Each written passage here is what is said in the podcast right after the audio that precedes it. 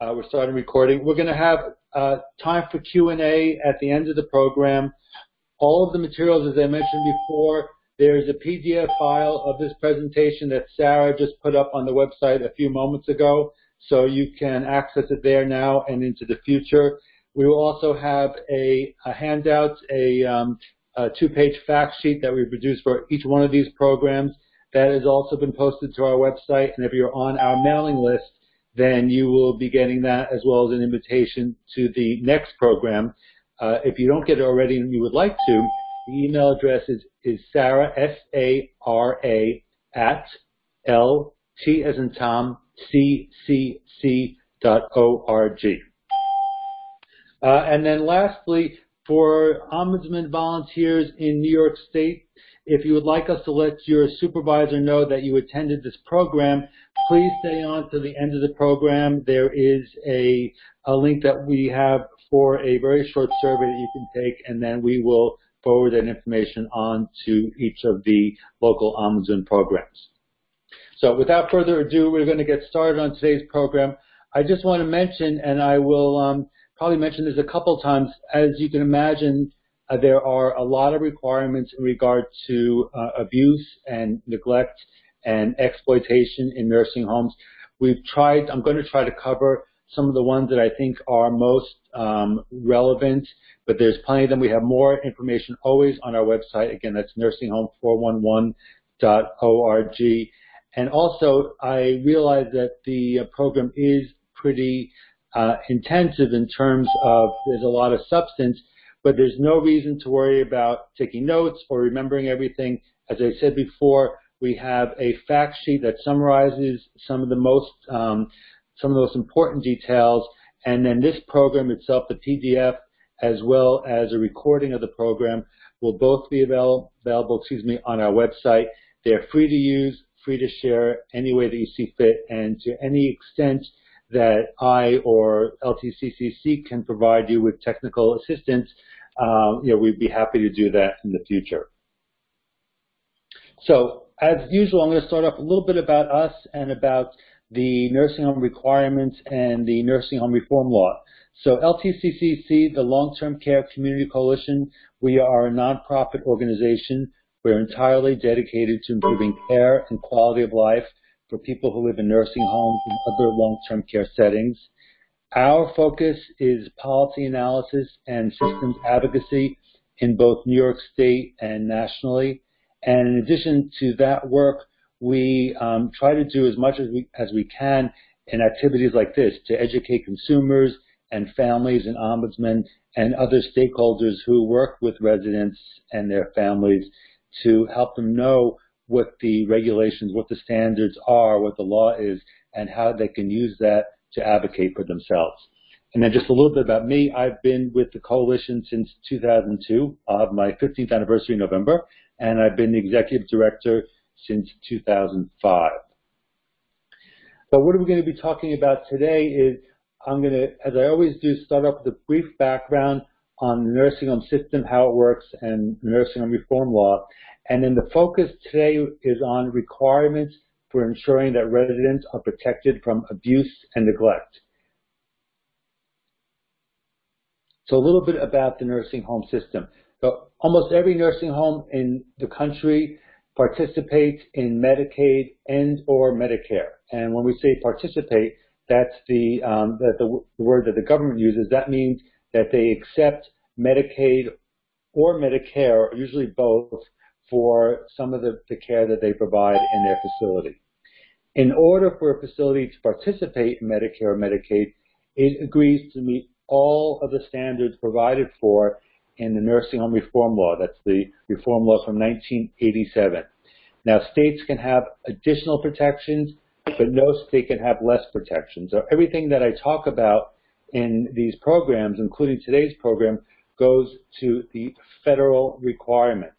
Uh, if I ever discuss anything that is a state requirement, I will you know, mention that it specifically applies to that state. Importantly, federal protections are for every single resident in the facility, whether you're a Medicaid resident, whether you're a Medicare resident, private pay, your uncle pays, doesn't matter. everything that we talk about goes to, goes, every protections are, excuse me, goes to care for everyone. I'm just going to mute everyone again because it sounds like we had some people that, oops, excuse me, joined us, and I want to make sure that everyone can hear. Just one second, please. Okay, so I'm going to...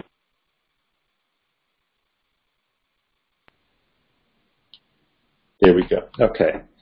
And then lastly, the federal agency, the Centers for Medicare and Medicaid Services, C M S, they contract with every state. Usually it's the Department of Health or Department of Public Health. Here in New York, it's the State Department of Health. And they, for two things. One is that they contract with the states to pay nursing homes for their Medicare and Medicaid residents. Uh, and they also pay those agencies to ensure that residents are protected, that all of the the requirements that we talk about are realized, and it's supposed to be for every single resident, every single day, twenty-four hours a day, seven days a week, fifty-two weeks out of the year. Um, so this is something that is a very important issue for us. It's not just that residents are protected and that those requirements are met when the surveyor is, you know, the nursing home inspector is in the facility, that this is happening all the time for residents. That's what we pay for, and that's certainly from our perspective, and I hope from everyone's perspective, what every resident deserves to have. So a little bit of a background about the nursing home reform law. Again, this is from nineteen eighty-seven. It's still in effect. Um, the law requires that every nursing home resident is provided the care and quality of life services sufficient to attain and maintain his or her highest practicable physical, emotional, and social well-being. And the reason why I emphasize that, uh, as those of you who have been on the program before, to me it's a mouthful to say highest practicable. What does that mean? That means that it's the highest attainable for that person, that resident, as an individual, based upon her clinical status, based upon his needs and desires, et cetera. Um, so it means that what, what is what they are able to do, what they are able to achieve, given what's going on with them clinically, and conversely, it means that they should not diminish emotionally in terms of their social well-being, and of course in terms of their health and clinical well-being, because the facility did not provide the services necessary. Uh, I like to use an example of my Aunt Hilda, who was in a nursing home for many years at the end of her life. And she used to go, she was in her nineties, and she would go for occupational therapy. And they would walk her, you know, help her walk up and down the, the hall. I think it was a couple times a week. And my aunt and my mother used to laugh about it because she was in her nineties and she was not going to have a, a, another occupation again in her life. But what that means is, and what they were doing is, they were providing her with the services that she needed to ensure that she did not lose the ability to walk. She came, she was able to walk, and there was no reason for her to lose the ability to walk. So it's just one example, but I think it illustrates that's what we talk about in terms of highest practicable, and that's what every resident has a right to expect. So the Nursing Home Reform Law, as I said before, passed in nineteen eighty-seven. The regulations came out about four years later in nineteen ninety-one. So what's happening now, and one of the reasons why we're doing these programs now, is that for the first time in twenty-five years, the entire federal regulatory system is being revised and updated. And this is going to affect everything that goes on in a, in a nursing home in terms of resident care, resident services, how we evaluate how a, res, a excuse me, how a nursing home is performing for each of its residents, et cetera. So this is really, I, I, I can't understate how, um, overstate, excuse me, how important I think this is. And here are a couple of reasons. One, that all the regulations are changing. So for twenty-five years, since nineteen ninety-one, everyone, the nursing home, the surveyor, the, the inspector, ombudsman, and advocates, we all knew what the rules were, we know where to find them, and now that's all changing. So that just structurally is going to make things, I think, much more difficult, at least for the next couple of years, for people to know uh, and be able to access, well, what should be going on here? What should, what should I be expecting? All of the guidelines are changing. So the guidelines are what It's called sub-regulatory language. Basically, guidelines detail what is expected when we talk about a regulation, we talk about a standard. So, for instance, when we say that, you know, the regulation says that every resident with dementia uh, is supposed to be receiving the care and the services that he or she needs, again, to achieve his or her highest practicable well-being, emotional, physical, et cetera. So what, what that means, what the guidelines will say, is that there are certain expectations in terms of activities. There are certain expectations in terms of how we treat someone who has so-called behavioral symptoms of dementia, that um, we don't just give them drugs, that there are requirements in the guidelines for non-pharmacological approaches to care. And that's something we've talked about in the past, and, and we'll certainly talk about again. We have a terrific uh, toolkit in, on our website for dementia-related um, standards and advocacy. But that's just one of the ways in which you can see it really fleshes out. So it's not just provide good care for people with dementia. It's we expect you to be undertaking um, you know, non, non-drugging approaches to helping people with dementia, helping them to lead good lives, helping them to overcome when they're upset, or, you know, or acting out in some way. Next, the, the nation's survey system is changing. So starting this November, all state survey agencies across the country will be utilizing a new survey process. And then lastly, the F TAG system is changing. Now, F TAGs, when, when a surveyor goes into a nursing home and is looking to see if they are meeting the standards, each regulatory standard has an F TAG assigned to it. So if I see that someone is being, say, chemically restrained, being given a drug to sedate them, um, that, that was always called F two twenty-two. So you imagine that you're, you're an inspector or surveyor, and you go in there, you know immediately where, where to find that F TAG, what it means, and how to cite it. The reason why I mention it here, why I'm, why I'm taking the time to do it now, is because that also is changing. All the old numbers will be gone as of November, excuse me, November twenty-eighth of this year.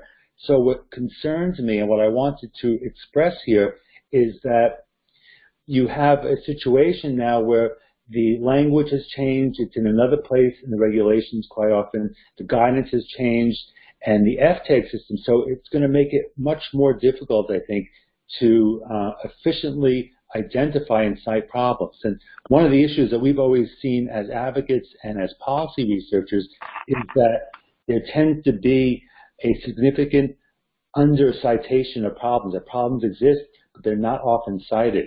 So we're concerned as advocates that that could be exacerbated, uh, particularly over the next coming years as people get used to the system. And that's why I wanted to take a few minutes just to let you know, no reason to memorize what F TAGs are, et cetera, but I wanted to give you a sense of why these things are so important.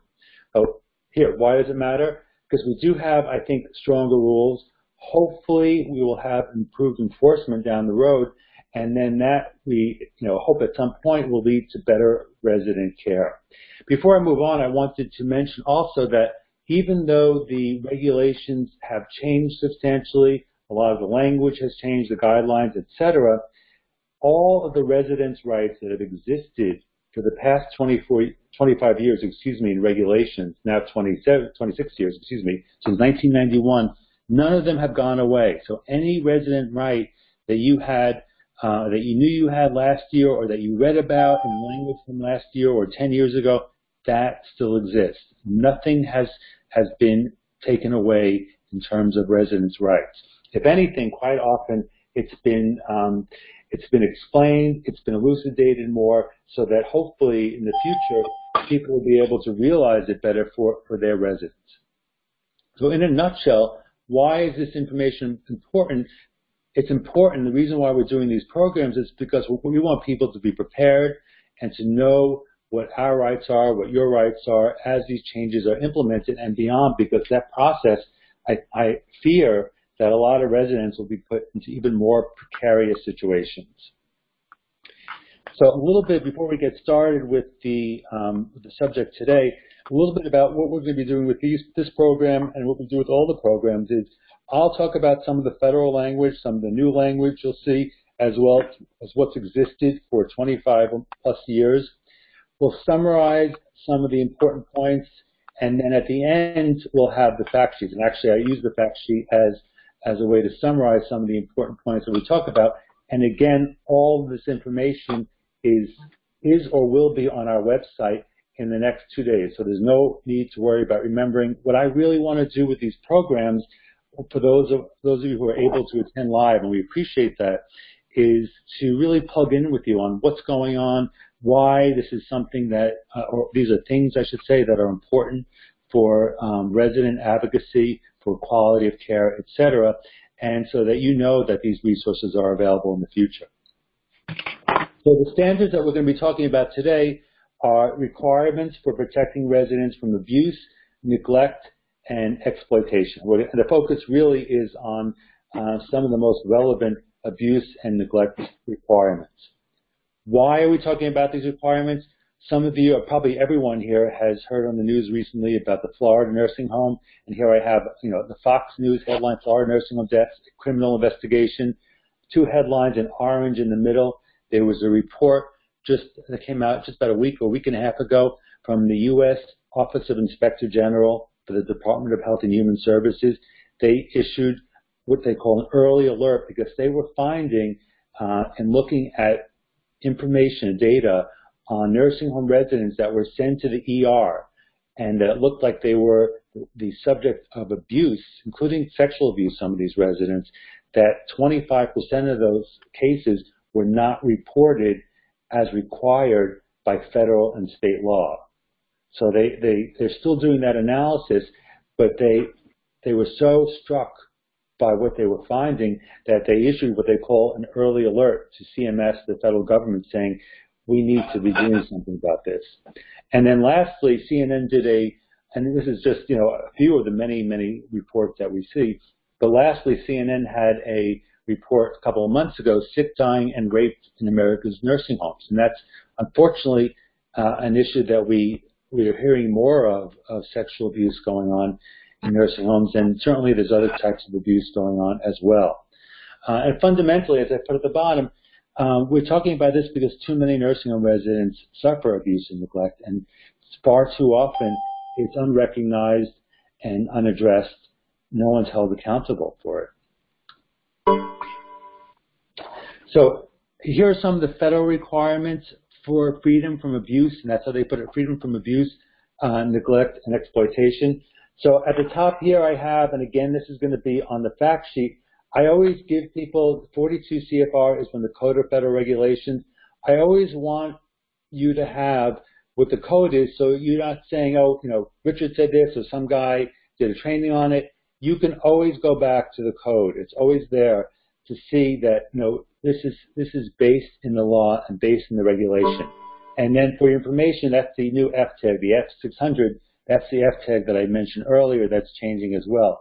So, for instance, if you're in the future, you're looking at, it, at your nursing home, nursing home in your community, et cetera, and you want to see if they've been cited for this, you can come back to our materials to see what the requirements are, what they spell out, and what the citation is to see if that, uh, if that has happened to your nursing home. And just lastly, as you can see on the side, anything that you see in orange in these and the next several slides, that's all new regulatory language.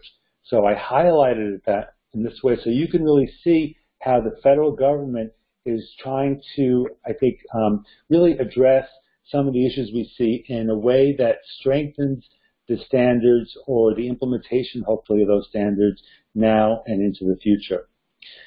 So, basic federal requirement. The resident has the right to be free from abuse, neglect, misappropriation of resident property, and exploitation.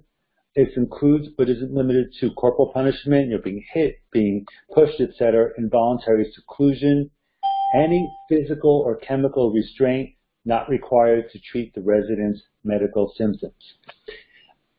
I added some things here that I thought were important next.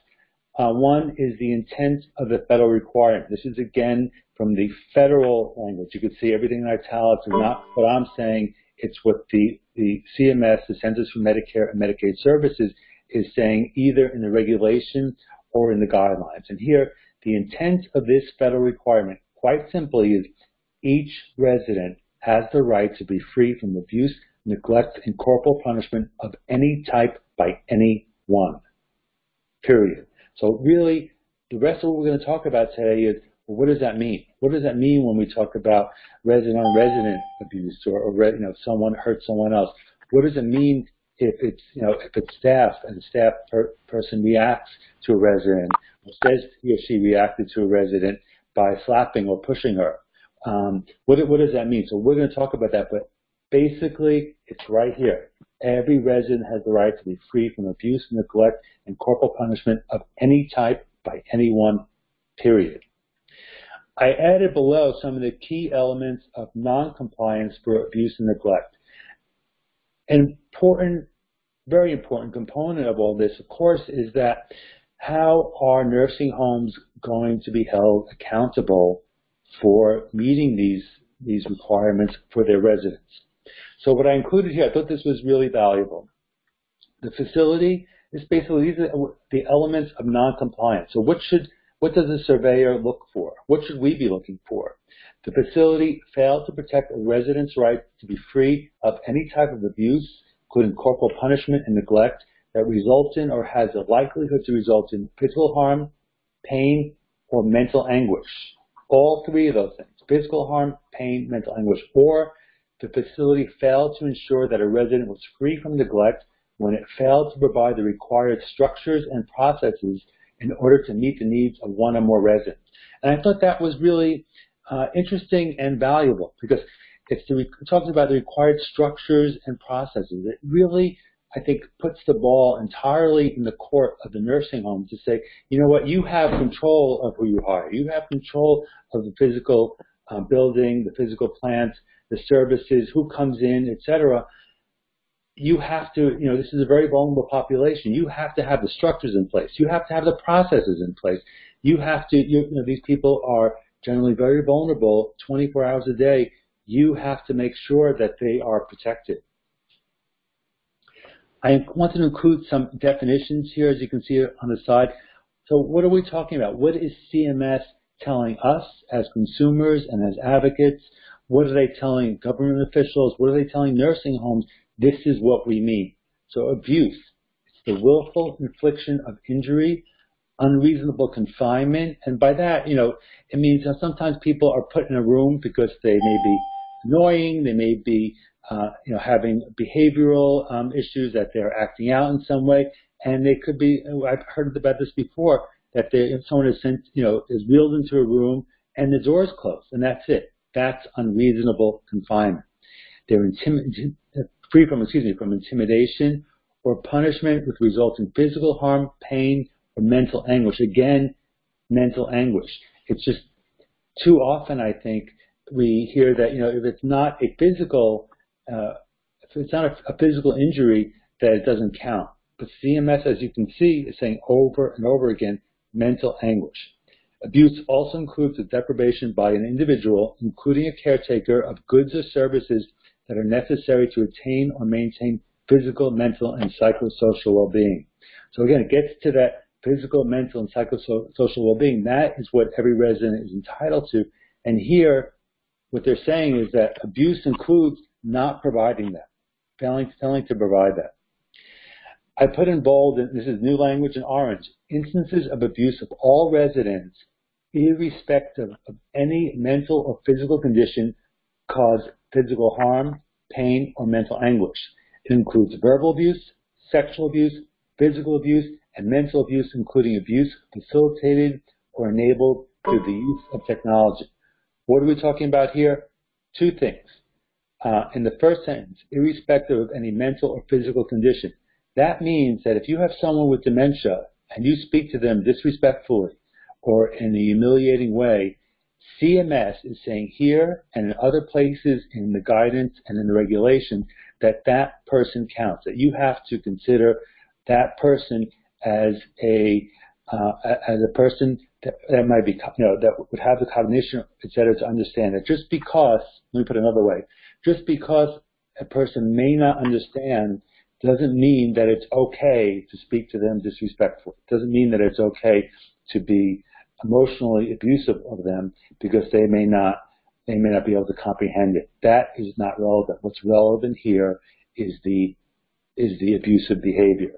And then secondly, when we talk about the use of technology that we're seeing more and more, uh, unfortunately, it's very upsetting to me, uh, and I'm sure to others, we're seeing more of these cases where people, you know, the nurse aides or others are using Snapchat to take humiliating pictures of residents, uh, sometimes residents who are in a, um, sitting in, in, in their waste and feces, uh, sometimes residents' um, genitals, et cetera. So that is a form of abuse. And again, it has nothing to do whether whether or not the resident is capable of understanding or capable of comprehending that he or she is being embarrassed or humiliated. What matters is that this is done, and it's a bad thing. Uh, so quickly, I'll go through the other um, the other definitions here. Neglect is the failure of the facility, its employees, or its service providers to provide goods and service to a resident that are necessary to avoid physical harm, pain, mental anguish, or emotional distress. And again, you know, this is an issue that that. I know I've been thinking about and talking about for, for years, and I remember there was one case, uh, a deficiency that I came across many years ago, that the resident was, uh, her doctor diagnosed her as being deaf and uh, prescribed a hearing aid for her. And eight months after the doctor had done that, the surveyor came in and she and noticed on the medical record that she had not ever been given a hearing aid. And that was cited as not causing the resident harm. And I think to myself, and I've said this to others, and can you imagine being moved to a nursing home, being in this strange place? Uh, think about your typical nursing home setting, and you have a roommate, et cetera. You, you know, your T V is, you know, probably a big thing for people. Obviously, you know, any opportunity you have to communicate and talk with the people who care for you, with other residents, et cetera. If that is all shut out from you, for you, because you can't hear, and you were so isolated for, for I think it was eight months, that is harm. Um, that to me is really clearly harm. So I think it's important that, that they got it this year. Again, you can see all the new language in orange. Uh, sexual abuse means a non-consensual sexual contact of any type with a resident. And then willful, and this is really important because willful is, is, is important to abuse. Willful means that the individual must have acted deliberately, not that the individual must have intended to inflict injury or harm. So the difference is, and they, they talk about this, I think I include this in some later language, but but essentially, you know, if I do something um, willfully, it means that I am taking the action, knowing I'm taking the action. It doesn't, doesn't matter whether or not I intended to hurt someone by that action. Uh, whereas unwillful means that if someone has a, uh, a spasm, for instance, that's not a willful act. What's important there, by the way, just before we move on, is that it really means that it, the, the fact that whoever was the perpetrator of the harm, the fact that they did not mean to cause harm is not relevant here. It's the fact that they actively did something. Here are some ex excerpts from the guidelines that I thought were important. One, right on top, all in bold. What is the facility responsible for? The facility must provide a safe resident environment and protect residents from abuse, period. And then what I included here, because I thought this was really interesting, facility characteristics associated with increased risk of abuse. And this is what I'm always saying in my advocacy. Not that a nursing home that has one of these characteristics may should automatically be cited, but it should be a heads up to surveyors, it should be a heads up to, to us as advocates, as ombudsmen, as family members, and as residents. You know, what is going on if we're seeing some of these things? So I wanted to include them here. Identified facility characteristics that could increase the risk for abuse include, but are not limited to. Again, this is all C M S language. Unsympathetic or negative attitudes towards residents, chronic staffing problems, lack of administrative oversight, staff burnout, and stressful working conditions. Bless you. Poor or inadequate preparation or training for caregiving responsibilities, deficiencies in the physical environment, and facility policies that operate in the interests of the institution rather than of the residents. So all of these things are, to me, things that we talk about and that we think about and that we see over and over and over again, but I have never before seen them identified in this way by C M S. This is what we know is associated with poor care. We know that when I go into a resident, when I talk to family members, or when I talk to ombudsmen, or when I talk to residents, um, they know that. But here we have, in a systemic way, that C M S is identifying that. So now I'm going to talk about a couple of the specific areas of, of abuse. One is staff to resident abuse. So again, this is all excerpted from the federal guidelines, not things that I've made up or I'm saying. So I want to read it. Nursing homes have diverse populations, excuse me, including, among others, residents with dementia, mental disorders, intellectual disabilities, ethnic and cultural differences, speech or language challenges, and generational differences. When a nursing home accepts a resident for admission, the facility assumes the responsibility of ensuring the safety and well-being of the resident. I would like to have this tattooed to my forehead because it would make my job a lot easier. Um, this, to me, it says it all. Um, this is what we expect. This is what we know, that nursing homes, nursing homes, of course, have residents with dementia. I can never understand why um, why so many nursing homes need training about how they don't know how to care for a resident with dementia. That's most residents. Most residents we know have have dementia. Um, this is part of the population, so it's not an excuse to say, oh, I did not know what to do. Um, second paragraph, it is the facility's responsibility to ensure that all staff are trained and are knowledgeable in how to react and how to respond appropriately to resident behavior. All staff are expected to be in control of their own behavior, to behave professionally, and should appropriately understand how to work with the nursing home population, all staff. And then here, again, I put it in bold, a facility cannot disown the acts of staff, period. And then just a little explanation here, C M S does not consider striking a combative resident an appropriate response in any situation. It is also not acceptable for an employee to claim his or her action was quote-unquote reflexive or a knee-jerk reaction and was not intended to cause harm. Retaliation by staff is abuse, regardless of whether harm was cited, and must be cited. And that's why I include that in bold, because those of you who are familiar with our organization, we always are looking to ensure that when there is abuse, when there is neglect, why aren't facilities cited to the extent we see abuse and neglect? So I was really glad to see that here it says, regardless of whether harm was intended, the facility must be cited. I don't think it could be any clearer. Here we're going to talk a little bit about resident-to-resident abuse of any type. This is an issue that is uh, getting more and more attention. But a resident-to-resident altercation should be reviewed as a potential situation of abuse. When investigating an allegation of abuse between residents, the surveyor should not automatically assume that abuse did not occur, especially in cases where either or both residents have a cognitive impairment or mental disorder. What are they saying here? That if you have someone with dementia or you have two people with dementia and there has been an altercation of some kind, don't dismiss it. This could still very well be an abusive situation. It is a situation that's not permissible. When we dismiss things like that, we're saying essentially it's okay. We're telling nursing homes it's okay. We're not going to cite for it.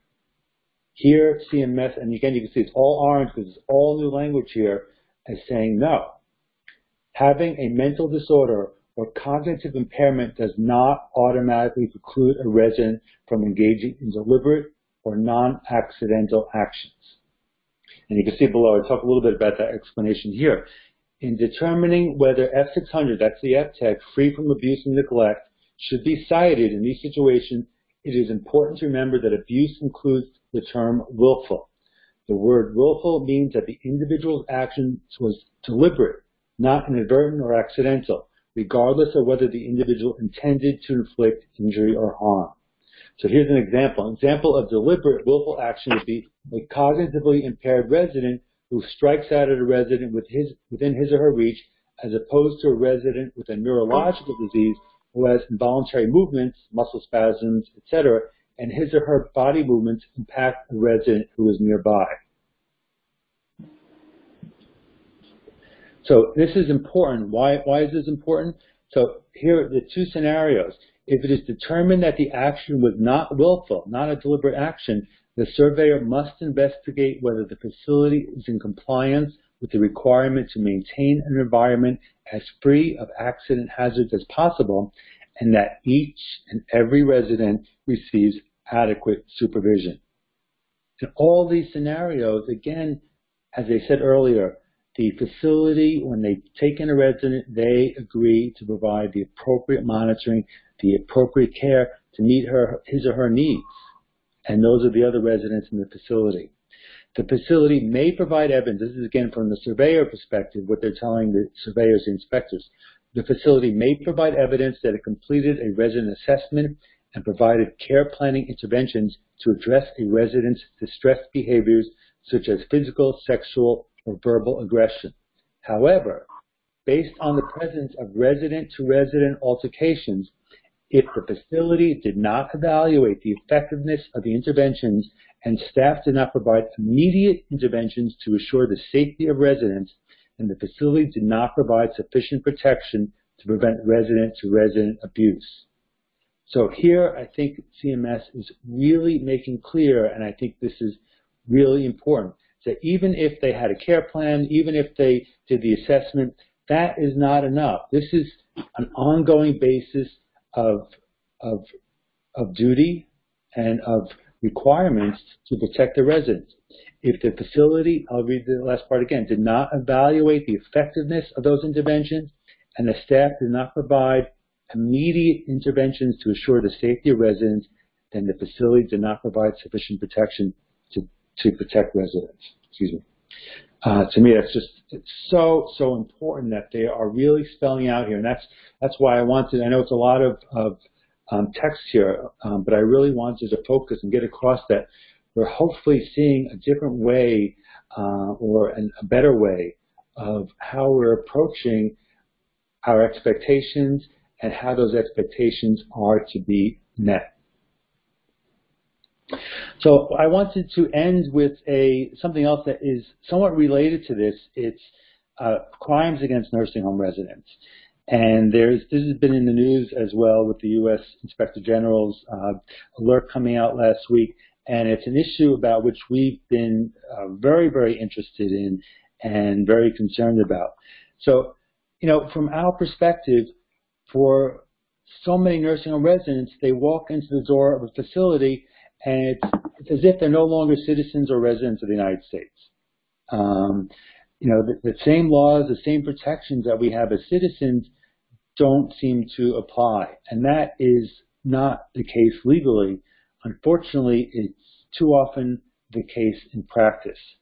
So the Affordable Care Act, um, so-called Obamacare, established a requirement for people who work in or own a nursing home that's essentially a duty to report any reasonable suspicion of a crime that's been committed against a resident of the facility.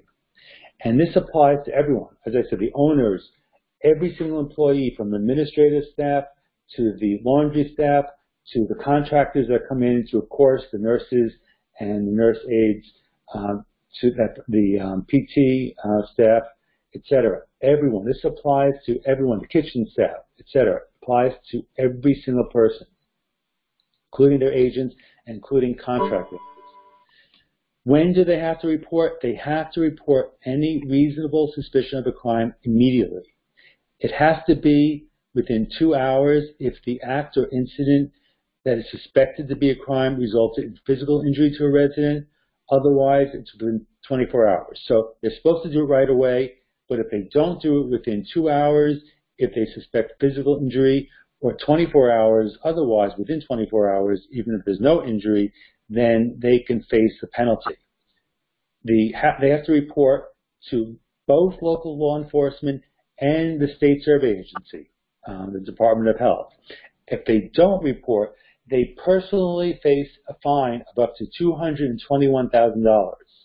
And if the failure to report results in increased harm to the to the victim, to the resident, or harm to another resident, that fine could be up to three hundred thirty-one thousand dollars. We and, and other advocates worked so hard to get this into the Affordable Care Act in two thousand nine, two thousand ten, and we succeeded. And unfortunately, this is not a um, this is not a standard that has been very well implemented. But a week and a half ago, that U S Inspector General report, that's what they were talking about. It's one of the things they were talking about, and they said that you know this you need to move on this. And so hopefully we'll see some action. This regulation, this standard has existed for seven years now. Uh, there's more language about it in the new regulation, but I want everyone to know that, that if you, there's a reasonable suspicion of a crime, everyone in that nursing home has a responsibility. And if, if one of the aides tells the administrator, the aide still has a responsibility to tell both local law enforcement and the Department of Health, and so does the administrator. So I'm going to end pretty much with a chart that I put together, and we'd be happy to share this. It's, it's in some other materials that I put together last week on that Inspector General report. But here's a chart of who is required to, re, to report and why. So you can see the first column, and it shows the, the first line, I should say, shows the regulation and the associated F tag. So the, the first column going down is relates to any suspicion of a crime. The second column is an allegation of abuse, neglect, exploitation, or mistreatment. So you can see who is required to report to, who they have to report to, and when. And the, the when is pretty much the same, immediately. Um, and within two hours if there's bodily injury, or within twenty hours if it does not involve a bodily injury. And my guess is, unfortunately, this is going to be a surprise to a lot of people who, who may not realize that abuse, neglect, exploitation, uh, whether or not it's um, one suspects it's at the level of a crime, that that has to be reported, and it has to be reported fast. So I'm going to summarize really quickly, and this is this is a copy of the fact sheet. It's now on our website, so you're free to download it. Uh, if you're on our mailing list, you'll get copies of this, and if you want to be on our mailing list again, please email Sarah, S A R A, at L T C C C dot org, and we'll be happy to send these out to you. So What I, what I just did here is I just highlighted some of the things that we talked about. So the basic, you see on the left-hand side, number one, the basic um, rights to be free from abuse, neglect, and exploitation. Again, the citation to the forty-two C F R so that you know what it is that you can look, you know, where it is to go if you need more information or you need this validated. Key elements of noncompliance, because I thought that was so important. And what are they, what are we looking for in a facility when we say they're not meeting this standard? It's that they're failing to ensure that every resident is free from any type of abuse uh, or neglect, uh, that they're failing to ensure that a resident was free from neglect by not providing the required structures and processes to meet those needs, to ensure that safety. I included the key definitions here, so we have the definition again of abuse, how abuse includes the deprivation by an individual or including a caretaker of services or goods that are needed to attain or maintain that person's highest well, um, physical, mental, and psychosocial well-being, excuse me.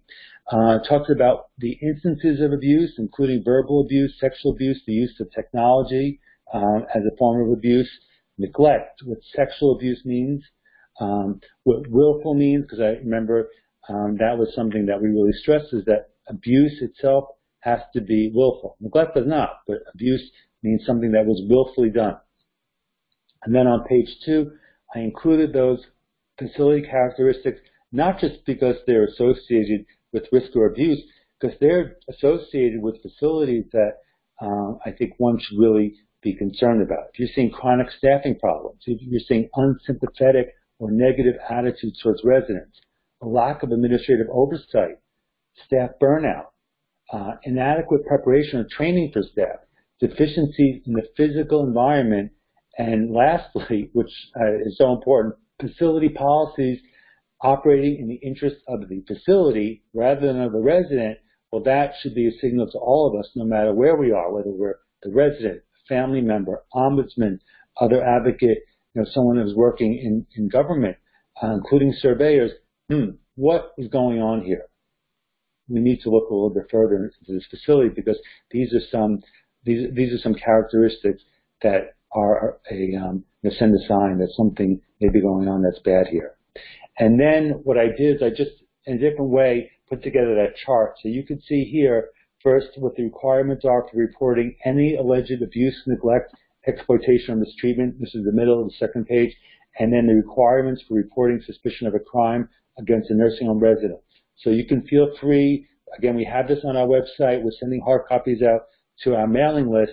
But you can use this. You can share this with resident councils, family councils, um, with other ombudsmen in your programs, with other advocates. If you find, I'll go back up to it quickly, if you find that it's useful and you want to take the text and incorporate it into your materials, I am perfectly fine with that. Use it any way that you see fit. What's important to us is that this gets out there in terms of, you know, protecting residents from abuse and neglect, and making sure that allegations of abuse, neglect, crimes against residents are identified and reported. So thank you, everyone, for joining us. Our next program will be October seventeenth, again at one p m, same dial-in information. We're going to talk about Nursing Home Compare and how you can find and use information about nursing homes using Nursing Home Compare. There's a lot of changes going on with Nursing Home Compare as well that we'll um, talk about. And then at the bottom here, lastly, for the long-term care ombudsman in New York State, as I mentioned before, we're able to um, to tell your supervisor if you attended this program. Just take this survey. It's www.surveymonkey.com forward slash r forward slash ltccc dash ltcop1. This will also be on our website, so you can find it there. And then for family members, you know, family council members and family mem members in New York State, I strongly urge you to connect with the Alliance of New York Family Councils. It's a great group. We're meeting tonight, w w w dot a n y f as in Frank c as in Carol dot org. Uh, and I'm going to open it up for questions and comments. So thank you all very much for attending. I know some people need to get off, but um, we're going to unmute everyone. We'll see how that works. Uh. Hi. So any questions? Yes, I have a question. Okay. Um, what was the um, what what what was the address for Sarah at L T C dot org if you wanted to get on the mailing list? Sure, it's um, Sarah S A R A at L as in Larry, T as in Tom, C C C dot O R G. Org. And that, that's three C's, C C C? Yes, three C's, as in Carol. All right, thank you. Sure, thank you. Joanne Ramsey, thank you. Sure, thanks. Any questions? Yes, I have a question. Hi. I have a question relating to the nursing home reform law to attain and maintain highest practicable physical, emotional, and social well-being. Okay. Uh, I know we, none of us can predict the future, but the Medicaid cuts are very frightening, the potential cuts. And how can that affect that? In other words, suppose they say we can't maintain quality of life services. We certainly can prevent abuse and neglect and exploitation, but we don't have the money to provide X, Y, or Z therapy. Uh, Medicaid has been cut. Uh, what is your response to that, and can we be proactive in preventing such cuts? Um, well, that, that, that's a really that's a really good question. The I have to tell you that you know I, I do a lot of reading, and I, I was reading the testimony of um, um, regarding the long-term care ombudsman program in the Senate Special Committee for Aging. I think it was from the late seventies, like nineteen seventy-eight, and they were talking then about providers saying that. So it wasn't fair to hold them to certain standards because they don't get enough money to provide those services. So my reason for saying that is that we, you know, we've heard this argument now. The seventies is well before my time as a professional. Um, but we hear this argument over and over and over again. And, you know, my, my feeling, frankly, is that The, you know, the industry quite often, you know, they, they take in elderly people and people who are with disabilities who need twenty-four hour a day professional care, and then they're kind of held hostage. Um, so, so, but as I said at the beginning, when a facility takes in a resident, they are promising that they can provide the care and the services that they need to keep that resident safe and to provide her with the highest um, practical, you know, the care necessary to be the highest practical physical, emotional, and social well-being. So when it comes specifically to the changes to Medicaid, most of them, I mean, you know, there's different proposals, of course, but most of them relate to block granting Medicaid.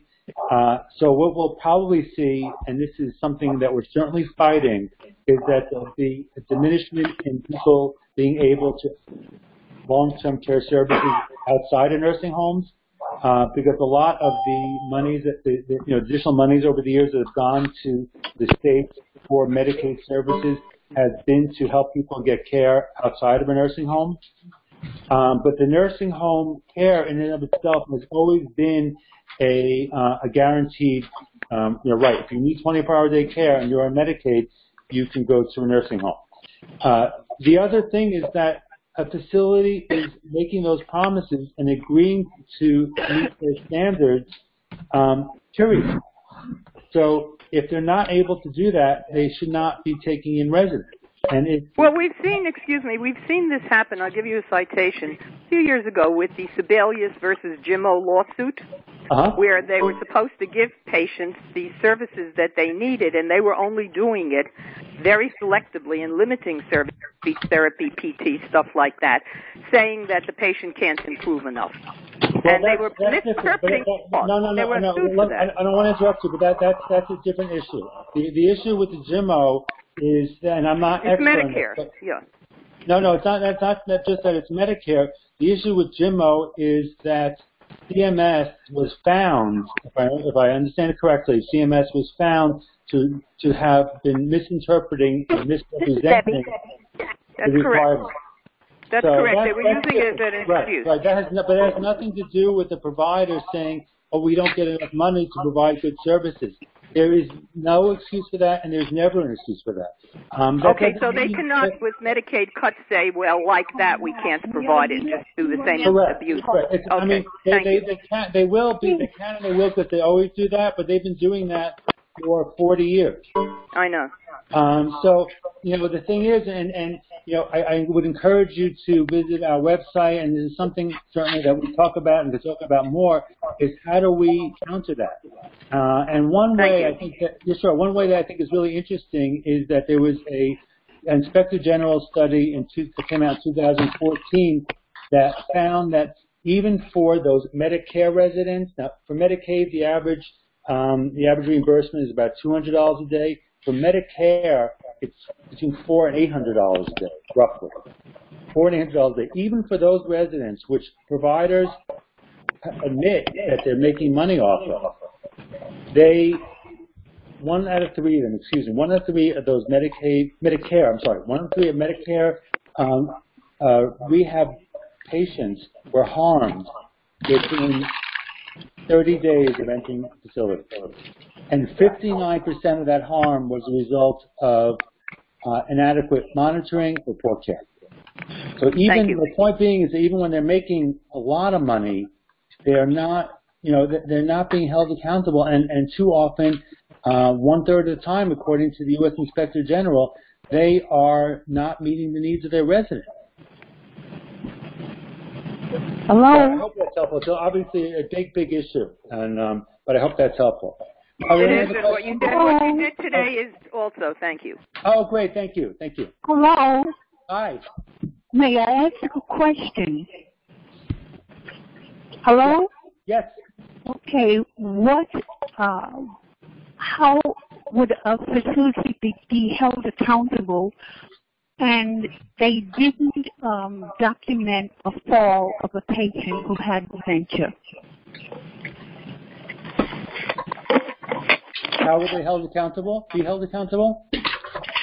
There's so much noise. Would people mute their phones if they're not speaking? Okay, I'm having a very hard time hearing well, the Q and A. What I'll, do, what I'll do is I'll mute everyone, and if you want to say something, press star six on your phone. I hope that'll be easier. Just press star six, but I'll answer. I'll try to answer this question.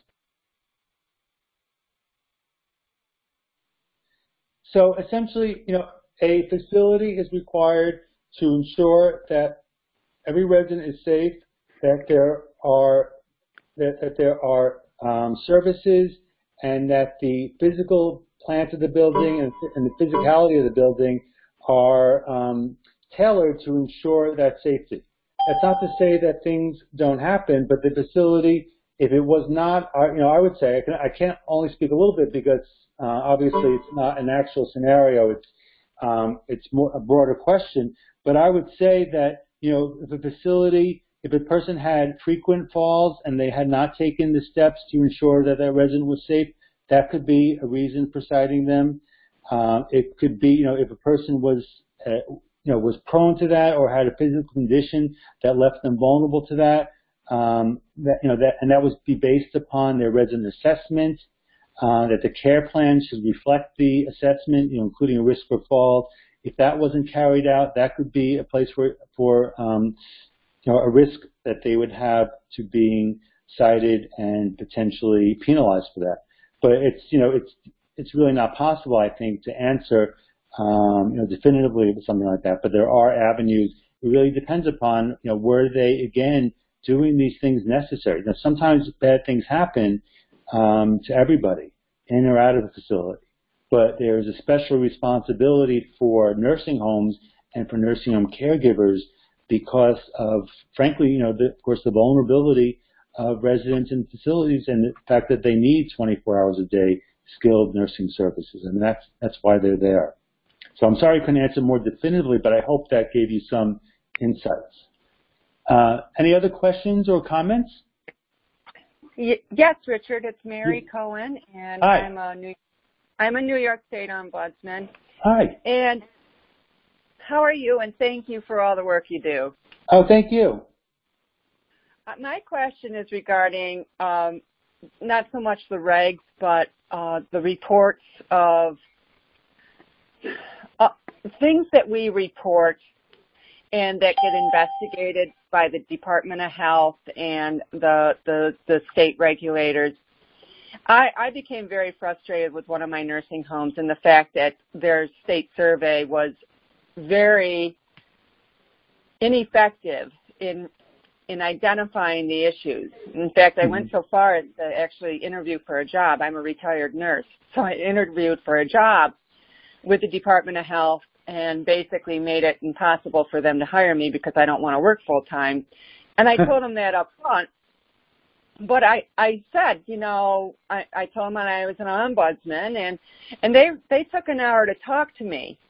And one of the things I learned is that you have to be able to prove something occurred or something is ongoing.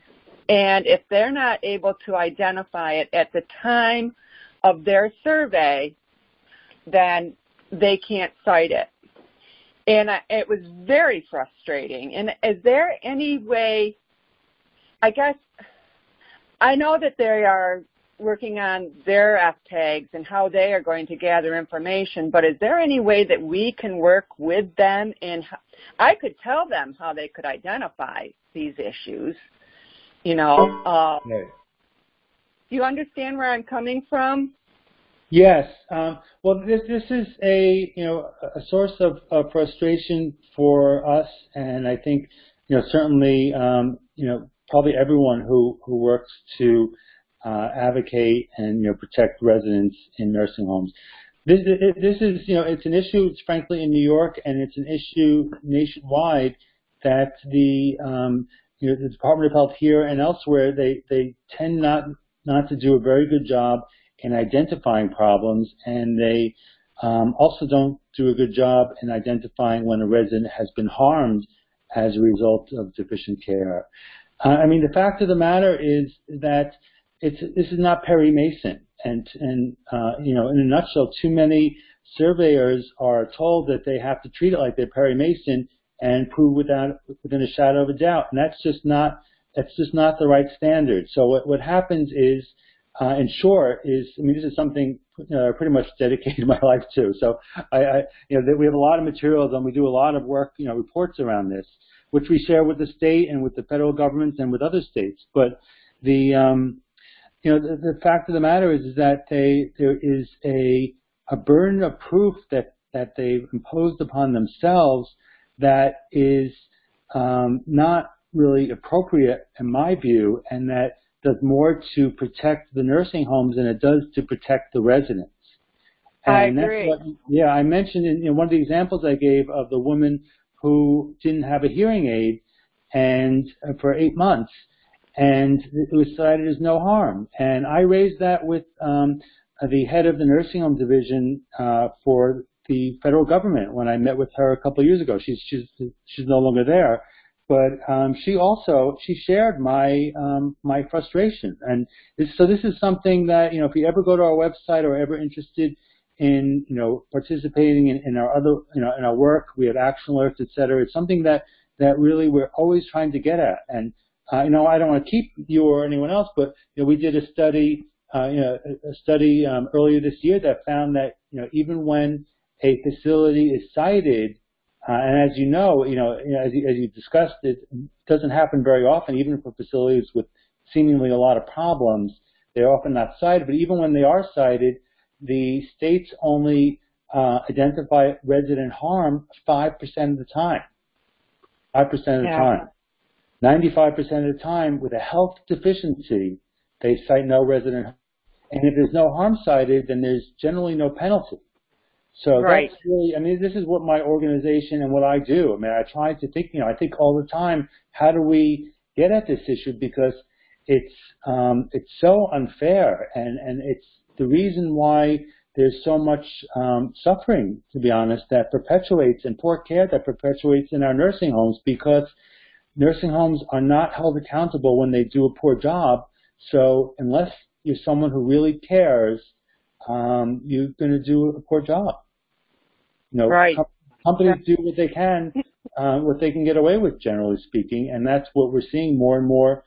Uh, frankly, in my opinion, in the nursing home industry. And it's um, that's really what we fight against. I mean, we're small, and there are other groups like ours that, you know, we, we work with as much as possible. But this is, you, you, you hit the nail on the head. It's, you know, trying to, to help surveyors to understand, um, you know, this is a problem. This is, this is a problem, and if you don't do something about it, it's going to continue to be a problem for more right. and more residents. Right, and you know, they right now they're using the excuse that, you know, we're trying, we're we're really spending a lot of time on getting what we need to be able to work with their F tags, their their list of things that they are going to review. That changes everything for them, so they're in a in a pickle too.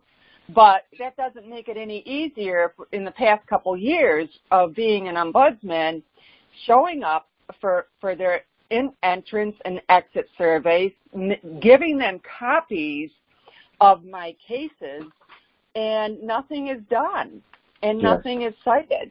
And it's extremely frustrating. Richard, I don't want to take up everybody else's time, but I would love to get in contact with you. So if I go to your uh, website, can I send an email? Yes, yeah, I think so. I or not. Always do that. Thank you. You're welcome. Thank you. Sure. Bye-bye now. Anyone else? Um, hi, Richard. Hi, Charles. It, it, Charles. Hi. I, I did make it in time for Great. the webinar. Um, just to comment on uh, what the caller just said, uh, it's very hard to get the D O H to cite anything. It's true, but uh, there are still ways of working with them that can sometimes work to a resident's advantage. If you can help prepare a resident to make a complaint in an effective manner that will get their attention, you're probably not going to end up with a citation, but what you can often end up with is that the D O H will call the facility and alert them, and uh, that can often uh, go uh, some long ways towards persuading the facility to to uh, get its act together, and, and I've had that happen a number of times. So um, you have to kind of know the lay of the land with the D O H, what they're good for, what they're not good for, and uh, how to help the resident or the family member uh, use them at least to some partial advantage, even if we can't get everything we want. Thank you, Charles. Um, thank you very much. Uh, any other questions or comments?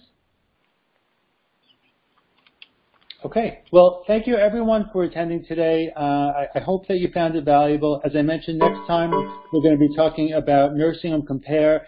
Uh, it's, I think, the best resource for looking at nursing homes individually, in your community, in your state, and there's some pretty good things happening with improving the information that's on there that I hope will be useful to you. So thanks again, and you'll have a nice afternoon.